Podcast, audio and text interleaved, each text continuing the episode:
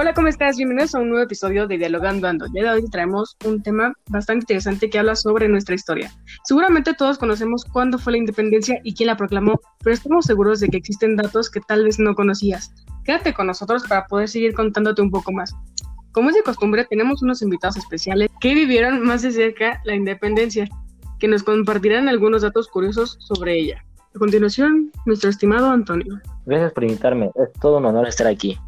Mis compañeras y yo les traemos 10 datos curiosos sobre la independencia.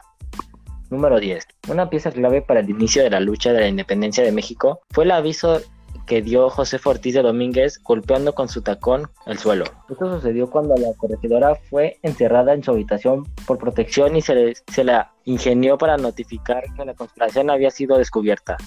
Con esto mandó una carta de alerta al padre Miguel Hidalgo. ¿Y quién es el cura Hidalgo? Número 9. El cura Hidalgo no fue un santo. Tuvo un par de hijos y varias amantes. Número 8. Y seguramente el más conocido. El verdadero aspecto físico de Miguel Hidalgo. El retrato que todos conocemos de Hidalgo y que se encuentra en el Palacio Nacional donde todos los presidentes se han fotografiado, no es verdadero. Durante aquella época no lo hicieron ninguna pintura Hidalgo. Se sabe de descripciones de personas que lo conocieron, y fue por ellos que se creó un retrato del padre de la patria. El cuadro que nosotros conocemos es de un sacerdote belga que vino durante el imperio de Iturbide y que algunos consideran que podría representar a Hidalgo. Número 7. Las traiciones.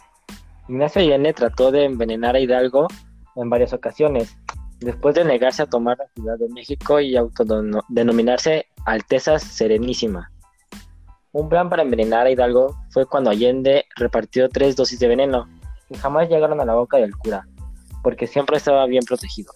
Número 6. La independencia no se celebra en el Zócalo. En lugar del Zócalo de la Ciudad de México, las primeras celebraciones de la independencia se dieron en la Alameda Central. Esto se menciona en el libro Paseos de la Ciudad del poeta y ensayista Salvador Novo. Número 5. El primer grito en el Zócalo. Para 1896, la campana de la parroquia de Dolores que utilizó Miguel Hidalgo el día del grito fue trasladada desde Guanajuato hasta el Palacio Nacional en la Ciudad de México por orden de Porfirio Díaz, para poder llevar a cabo las actividades de este año, ya que Díaz quería tocar aquella noche la campana original. Número 4. La importancia de Leona Vicario.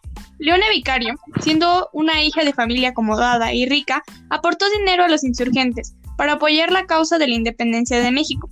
Dejó sus bienes y contrajo matrimonio con Andrés Quintana Roo. Número 3. Los chiles en nogada. Se dice que los chiles en nogada se prepararon por primera vez en el convento de Santa Mónica, en Puebla, en celebración de la independencia de México, en honor a Agustín de Turbide, la entrada del ejército trigarante con los tres colores de la bandera, verde, blanco y rojo. ¿Y sobre el himno nacional? Ese es el número 2. La primera vez que se escuchó el himno nacional mexicano fue un 15 de septiembre de 1854, melodía de Jaime Nuno con la letra de Francisco González Bocanegra.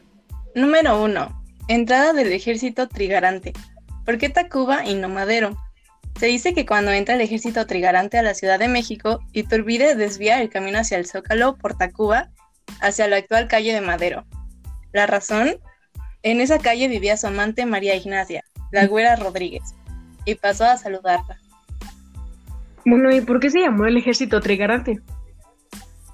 Se le llamaba ejército trigarante debido a las tres garantías que defendía religión católica como única tolerada en la nueva nación, independencia de México hacia España y unión entre los bandos de, de la guerra.